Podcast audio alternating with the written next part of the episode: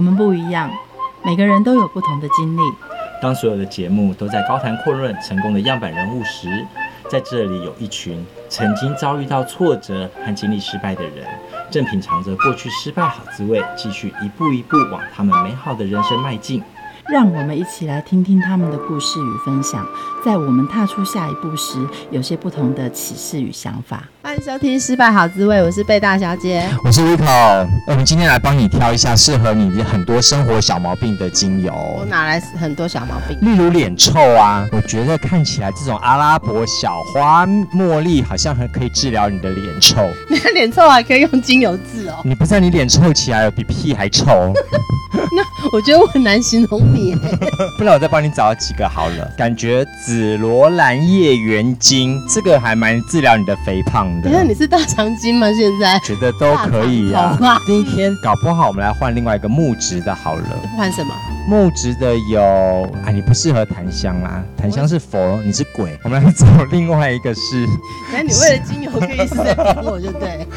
我帮你找锡兰肉桂皮精油，这好像不错，因为它可以治疗你的无限丑态。你应该要吃多一点，大概是我 double 吧。哎，这么多精油，我们到底要怎么选呢、啊？谁教你那些啊？没有啊，谁谁是专业的？花梨木精油，那问老板吧。老板说随便买啊，最好买一打回去。哎，你不是有一个很懂精油的朋友吗？对对对，我们来请美国芳疗师协会的讲师童千诺，这样子厉害吧？厉害。好，那我们请千诺来告诉我们，怎么样才能治疗你身上的无限多的小毛病？怎么还是我？毛病特别多。好，欢迎千诺。呃，各位观众，大家好。嗨，请问讲师，是不是每一种小毛病都有相对应的精油可以舒缓症状啊？嗯，基本上是没错。例如哪些小毛病最能够治疗，或者哪些小毛病其实是无法的？像刚刚脸臭、丑、太肥胖这些小毛病都可以，还是这已经是越过小毛病的界限了？我觉得，如果是脸臭的话，大家闻到香香的味道，应该脸就会香了吧，就不会臭了吧？至于一些什么肥胖啊，当然有相对应的精油啊，暖心的精油啊，姜啊，还有你刚刚讲到那个肉桂啊，那些都可以。肉桂真的可以治肥胖哦？嗯，可以，它还可以带。哎，所以肉桂卷可以。所以十个回来好不好？是，他说的是肉桂精油，不是肉桂卷。你会挑啊？你确定呢？因为这因为这些暖心的精油，它们都带有那个就是会加速我们体循环的一个作用。嗯，那其实基本上我们的那个油脂储存在我们脂肪里面哦，它也需要体循环的加速代谢。这些暖性的精油呢，就带来这些好处，加上按摩呢，持续力够的话，再加上运动，这样的话，它肥胖就会代谢的比较快。这样对，因为我们今天来谈的是各种精油所使用错误或者是迷失的地方嘛。那像我们不懂的，也没有考过这种什么美国芳疗症状，那不是都是要问店员啊，到底哪些东西可以买什么？对啊，那是不是那个渔夫都会拿来乱用？因为 刚看到那个什么交欢合欢什么很爽的那种东西，那真的有效吗？可能看了几个大红。对，是不是越贵越嗨？也不是越贵越好啦，这个就有点像是那种呃药理学嘛，对症下药，精油也是这样子。只要是针对症状的话，那它就会有它一定的效果。这样，嗯、所以刚刚像什么奇英合欢散那样，在摆脱公司和在路边摊 都是一样有效的。现在我觉得你拿出来用的方式好像不对，你想要用在别的地方吧？我觉得银河欢应该当菜来的时候就赶快点扩香液啊！大弯，马上随身携带。对其实如果真要增加情趣跟那个性欲的话，嗯、我想应该是广藿香姜水素可能会比较好一点。哦那如果说发现啊不是菜，要赶快换对峙的，不要让它要让它醒一醒，那换什么？我想尤加利应该可以。如果你要真的很讨厌对方，想把杆子，那你就用蓝椒尤加利。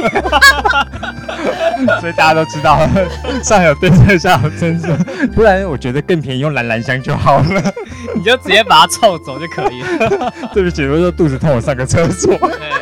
它就自动走了，走掉。对，那其实这样刚刚说来，到底是复方成分的好，还是单方成分的好？复方的成分它主要的是广效性比较广，单方的话，它在运用上面也是有它独特的特性。如果你要用复方的话，复方的那个香味可能是需要经过调香师在用它的专业的方式调过，它的味道可能会是你比较会喜欢。对，因为有很多的品牌，它其实是制作好了嘛？比如说这适合睡眠，这适合比较呃忧郁的时候做，或者是开心的时候有那种比较复方的嘛？应该这么说啊，嗯、我们一般人哦，其实很不了解自己。我们在精油针对的方面，比如说像失眠，你是什么样的失眠，嗯、我们都不知道。所以那个它的复方里面有加入很多种的睡眠，安眠。有安神，有抚慰，有惊吓，有等等等等，或是你劳累过度等那些全部都加进去。那不管哪一个有用，你都会安眠。哦，那大概是这样。那应该怎么选呢？因为不能从字面上，只是要导到回去说这整个的病状是什么之后，或者起因是什么嘛？你是起因是紧张睡不着，其实还是是什么样的睡不着才能找到安眠的精油是这样吗？对啊，就是先要先了解自己是因为什么。比如说你是劳累过度而睡不着，那你就不能用薰衣草啊。如果去专柜上面，那如果你说你睡不着，大家都会给你什么薰衣草啊，忘药嘛，对不对？但如果你是劳累过度，使用薰衣草就不行啊，你会更嗨哦。真的吗？为什么？因为薰衣草不是就是安神吗？不是说舒压吗？因为这样子啊，我们有那个交感神经跟副交感神经，那主要主控我们的睡眠的话是副交感神经。薰衣草呢，它主要针治这两种，所以当你用过度的话，你的交感神经会很旺盛，你反而会睡不着。如果你是劳累的话，劳累的话，你就要用另外一种，就是罗勒。哦，对，而且要用少量，不能多量哦。难怪我朋友家他们的拖地板都用加了薰衣草精油，他的狗都特别嗨，整个无法定下来。其实我们在这里啊，有一个观念要让大家知道，像是小朋友啦，或是像小狗、小猫啦，有动物家里有养动物，尽量不要用精油，因为精油对他们来说的那个程度太高了。因为像动物的话，他们的嗅觉很灵敏，我们人可以接受嗅觉，不代表动物他们可以接受，也不代表小朋友可以接受。我们在使用动物的芳疗上面，跟用小孩子的芳疗上面其实是一样，我们都是用纯露或是用花精，那这个都属于自然疗法的一种。台湾有没有那种自然疗法的医师？有，而且台湾是有受过医师的证照，他必须要先要有医师的证照，再去受训，才会有自然疗法这个医师的头衔。林口长庚就有，大家可以上网去找找看。装它是装置一些就是我们内心或是能量上面没有办法达到的一个呃舒缓的方式的时候，它就必须要用这个很特别的一个自然疗法，在国外是很盛行啊，在台湾并没有那么的为人所知，因为台湾有健保嘛，所以大家都是以西药为主。那至于西药，西药当然就有很多副作用。啦，但是在自然疗法里面呢的那些自然疗法的那个药物的话，基本上它是没有副作用的。精油没有任何副作用吗？精油有，精油它还是会有它摄受性的问题，不能说副作用，要说它承受度。你这个人可以承受度到怎样？比如说你肾脏有病的人，你就不能用杜松浆果，因为它会让你肾脏病更严重。那比如说想要治静脉曲张的话，你可以用丝柏，但是如果你有肿瘤的话，你就不能用丝柏。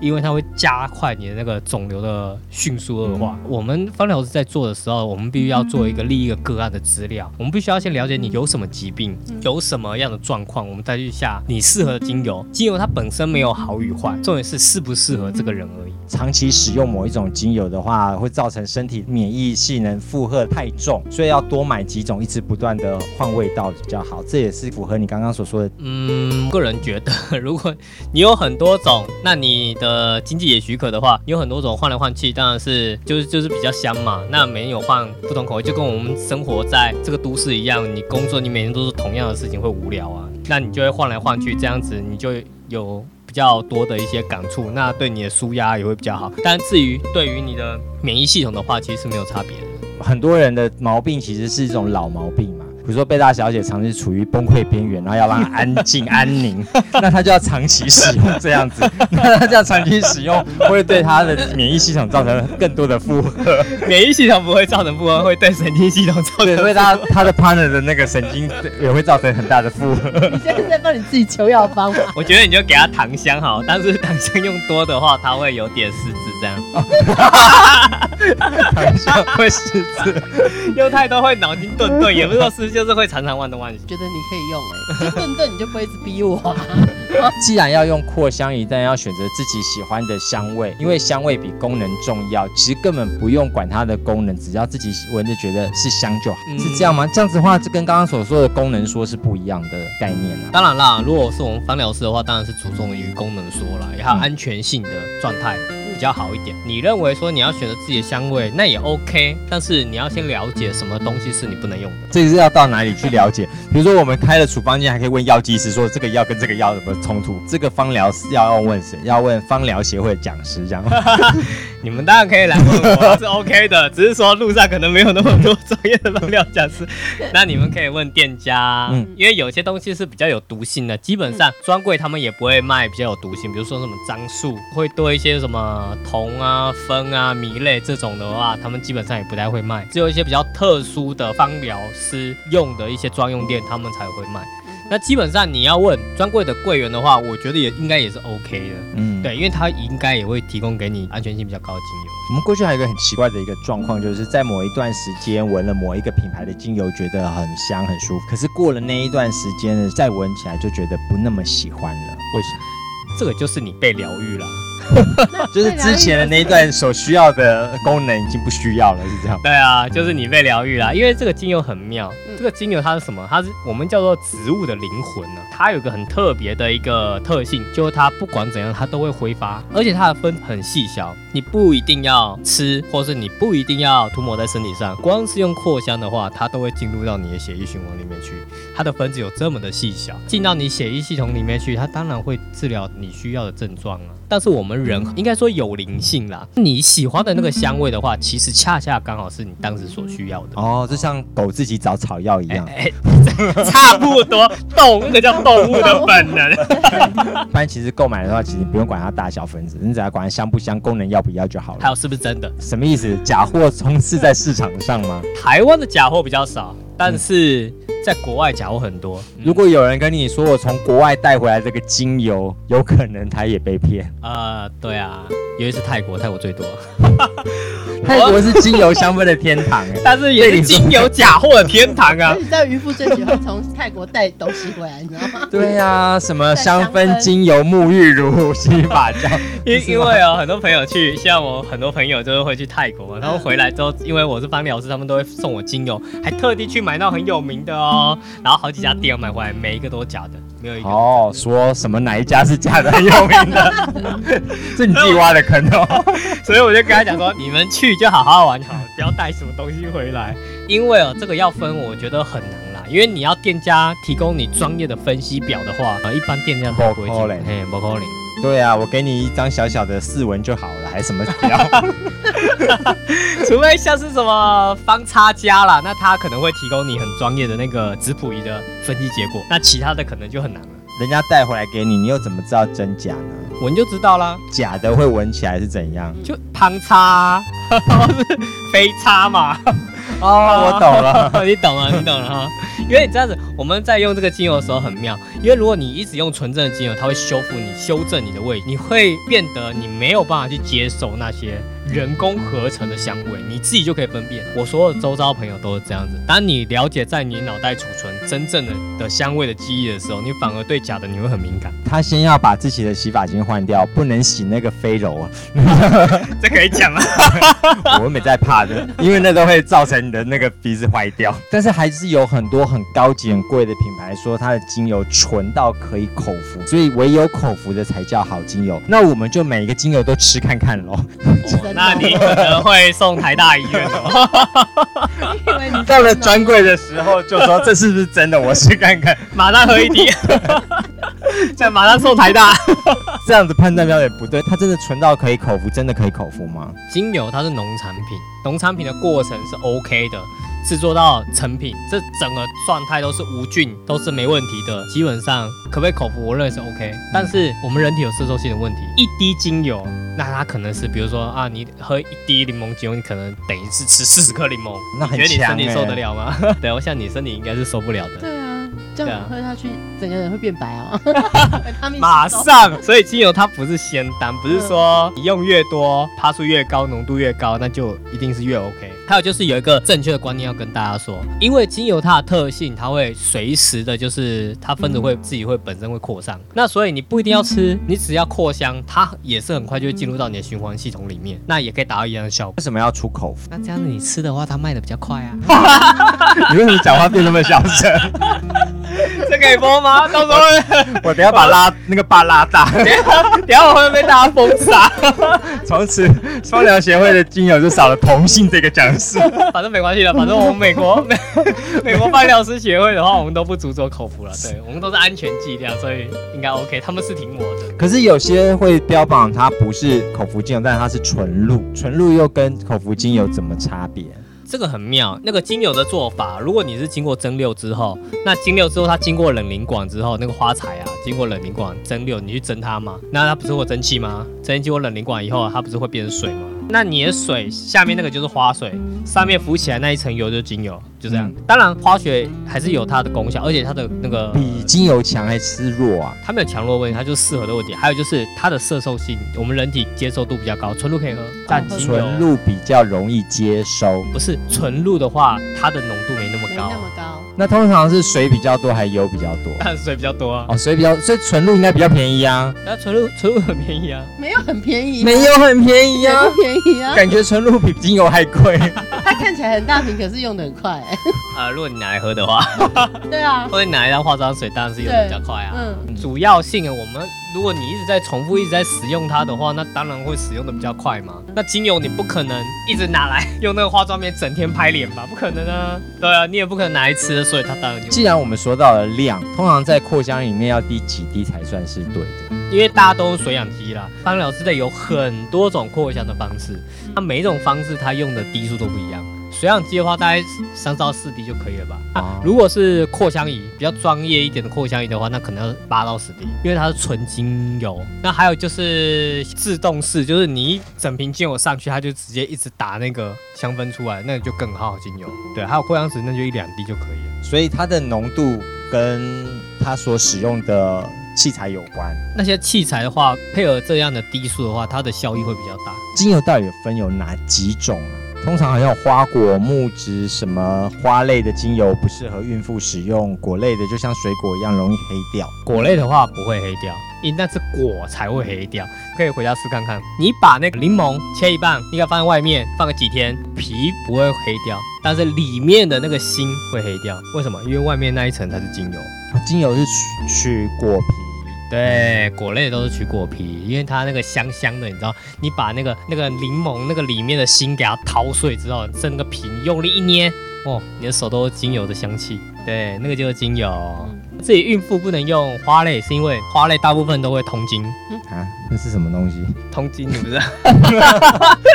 就会落胎啦，啦，你知不？哦，通经哦，我以为是惊奇的经哦，惊奇的经啦。哦，我想花类通经是通什么？是就 只听过受精，没听过。那就是孕妇的通乐啦，你知道吗？一通小孩就会掉下来的哈。花类是这样子哦。对，因为它的如果以能量来说，它的能量也比较强大，还有就是它跟一般的精油不太一样，它的那个强度跟那个什么，因为花朵它可能要非常非常多，比一般的。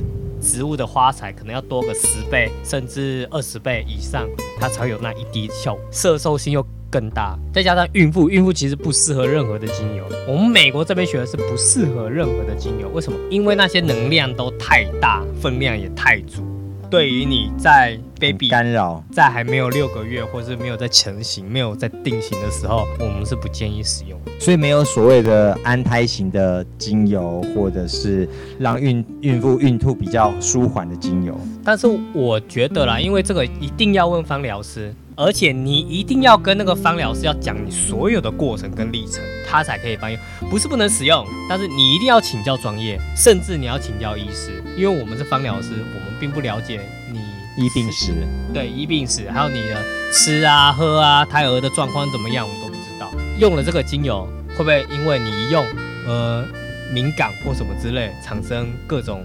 状态我们都都不了解，这样子的话伤害到小朋友的话，我们在美国这边的话，尽量就是我们都不要使用。对。啊，如果你真的是情绪真的是很不 OK，就用自然疗法，用花精就好，花精百分之百安全。花精。哇，那以前宫廷多好用啊！看到姐妹们怀孕就送个精油过去，这是非常好用。睡前的对，睡睡前的时候直接落胎。麝香吗？对，讲到刚刚讲说有有木质香啊，有花果香，有花香，有果香，那我们可以自己来调。当然可以啊，这也是另外一种趣味耶。这样调的时候有没有什么基本的准则要拿？有啊，去上课啊。因为这个也是偏向专业性，而且它是比较偏向于调香师的部分。那你一定要分它什么香的话，你没有看出两百多种精油，我在这里直接跟大家讲，大家也可能没有办法，也是无煞煞啦。啊，所以不是说哦，我喜欢这个香，比方说我喜欢玫瑰，啊，我喜欢柠檬，然后我喜欢另外一个木质调的，我就三样拿来调一调就好了。保证很不 OK，因为我刚才讲了，比如说玫瑰，它可能是一般的植材的二十倍、三十倍，甚至五十倍更高，有些更弱。那你可能你柠檬滴下去，你滴个二十滴，然后就你还抵不过它一滴玫瑰花，会变这样。所以你的那个味道不是很难拿捏，你的复方调出来的味道不一定会那么的香。它当然有一定比例啦，但是它有一些美感，比如说薰衣草虽然是花材，嗯，但是它滴进去的话，它的味道会吃掉很多其他精油的味道。还有香蜂草也是，香蜂草虽然它是叶子类，它比较容易挥发，但是你知道它滴一滴下去，它会把所有的味道吃掉。所以什么味道都出不来，就只有它。对，就是它。可是人家说这样子混来混去还要用基底油，到底什么是基底油？有哦，我们美国教的是要用基底油，没错。基底油是什么？好神哦！就是妈妈炒菜的橄榄油啊，它就是基底油。那橄榄油就橄榄油，干嘛加基底油？这样好不值钱。拿来一小罐就可以卖上千块。所以橄榄油是可以口服的精油。对，我告诉你说的基底油，基本上如果你不是经过就是一些化学的成分去萃取。的话都是可以吃的。那为什么通常都要有基底油的转化，而不能直接加来加去？因为精油它它的浓度太高啊，你用基底油下去的话，因为基底油它也有它一些本身的特性，也有维生素啊。其实对我们皮肤很好的不一定是精油哎、欸，还有基底油的部分哦。对，基底油也可以帮助精油的吸收，还有精油的长留度高与不高在基底油身上、欸所以你选用一个适合你的基底油，配上精油，它的效益才会是最大的，比你直接用精油还效益更高。就有些人会把精油放在皮肤，有些人用扩香仪弄，然后甚至网络说这样的稀释浓度也要不同，这样是对的概念吗？我们的皮肤不是每个地方的色受度都可以接受纯精油，也不是每个皮肤都可以接受每一种精油。所以说哪些地方能接受，哪些地方不能接受？其实我们的脚掌跟那个脚底掌。手掌跟脚底掌，它因为我们多了一个透明层，它的安全性跟那个摄受性就会比较高。那至于大部分的精油滴在手上或脚底都是 OK 的，所以去专柜试要滴在手掌心。它不会让你滴脚掌心啊！脚掌心拿出来滴，它不会让你滴的，你相信我，我试过。那哪边摄受性最高？你可以承受度最高是手手掌跟脚掌吗？嗯，那哪边可以刺敏感度的？那当然就是颈部，还有你的腰比较嫩的地方。嗯，对。如果你会过敏，擦这些都会过敏，就可以试试看你的它这个精油对你的过敏的程度反应。不光是精油哦，还有基底哦，因为有的人对基底油也会过敏，所以我们就不知道那个人嘛，千奇百怪，你怎么知道他会对什么东西过敏？像我们都觉得甜橙很香啊，但是我有一个个案，他就讨超级讨厌甜橙。闻到甜的，它都起崩了呢。会有些人对于某些味道真的会啼笑啊。对，所以我们也要训练一种，就是不要太主观，我们要客观一点。其实我们把很多的精油滴在这身体上，好像放香水也是放在这些地方。那香水是不是精油的一种？呃，精油其实就是香水啊，因为古时代就早期啦，中世纪的时候，香水是怎样？是就有多的香味嘛。那基基本那个时候都是用天然的精油来制作，可是因为天然精油它没办法长留这么久啊，所以到现在有人工合成的那种定香剂。因为我们那个天然精油它的就是挥发性太高，挥发性太高，那它没有办法很长时间的留在你的身体上。所以古时候有一种东西叫做啊龙涎香，大家知道龙涎香吗？你知道，好像是精油里面、欸、身体里面的一个东西，太让我压抑，你也知道。而且它是又又是要叫一个什么沉香的那个。因为以前古代为什么只有贵族可以用香水？你知道？因为它的定香剂必须要用龙涎香来做。嗯，那龙涎香你要怎么去拾得呢？因为它是精油里面，就是它没办法吞咽或者没办法消化，它要在它的胃里面形成一种像石头的东西，然后到一个程度它吐出来，就会被飘到那个岸上，然后才被人家捡到。很难得，很 非常难得。会把金鱼吹吐就。可是现在因为有因为之之后啊，就是中世纪过后，因为有很多人就是对金香水。对啊，就是有需要，就是大量的需要，所以有很多鲸鱼被杀。可是之前好像有人在海边捡到一大块，然后就。对，你知道那个价比黄金，比黄金还贵，比黄金还贵，要算克的哦，你知道吗？我们住海边，连我们要看到都很难，不容易。嗯、对，天然的不容易。刚刚有说精油其实可以涂抹在皮肤，可有些网络上说茶树、薰衣草、乳香这一类的才能直接涂抹，其他的纯精油都不行。纯精油讲一个比较官方的啦，全世界只有茶树跟薰衣草可以直接涂在皮肤上，其他都不行。哦，这边乳香也不行，像像是脂类，不过它的那个分子比较飘，嗯、就比较轻柔啦，所以它是主要呢都是针对你的呼吸系统。可是，如果大部分精油我们基本上要用到直接用到皮肤上，我们都试过，应该是都还 OK。有一些只是说比较没办法，比如说像丁香那些，或者有刺激性樟树那种有毒的，因为你们一般大众也不会知道，所以我们就是按照官方式的回答，就是茶树与薰衣草啊，可以直接涂抹，其他都不行。而且薰衣草要真正薰衣草哦，其他种类薰衣草都不行，头状不行，醒目不行，其他都不行，只有高地真正薰衣草才。可以，要用精油，要避免很多的失败经验或者是很不好的经验。你建议应该如何使用，如何购买？我建议你找一个比较专业的芳疗师。你刚说是你，那是我。下面可以置入，下面可以打我的脸书、IG 或是 夸张哦，打下面对 Line 之类的，因为这种东西哦，那没办法，因为你要。知道这些专业有很多个贵哥贵姐，他其实也没那么专业。对，那你自己买回去是对你有好还是有坏，这我们都很难说。最专业那那当然是有学过的，比如说芳疗师，你不一定要我啦，但是你也可以用其他国家，有日本的啊，有 IFA 啊，有英国的啊，有澳洲的都可以。那只是说芳疗师比较少，有些店家那他的店员也是有受过专业芳疗训的，也可以。那那种一问三不知的店员就还是不要比较好。我认为就是太依赖。太依赖，我觉得这个是不是很 OK？像我以前在咖啡店、咖啡店、咖啡店什么？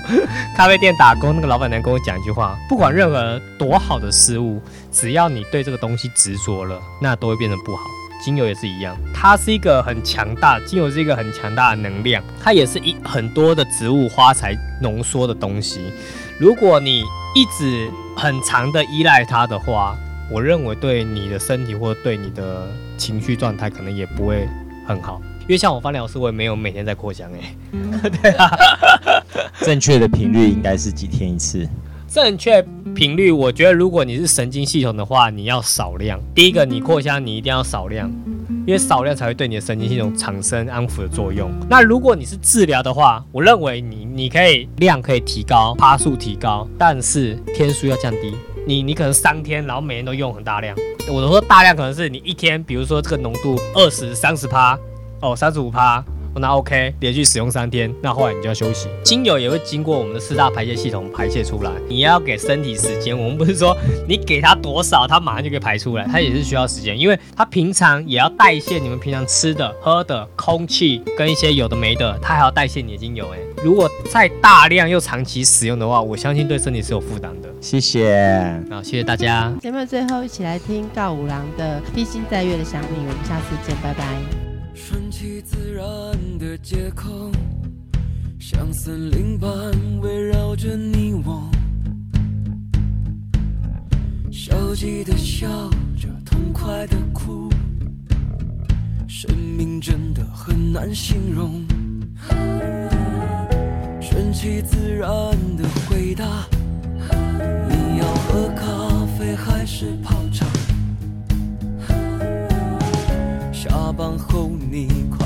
乐的桑拿。我是真的不想回答。你想要坐吗？我会披星戴月的想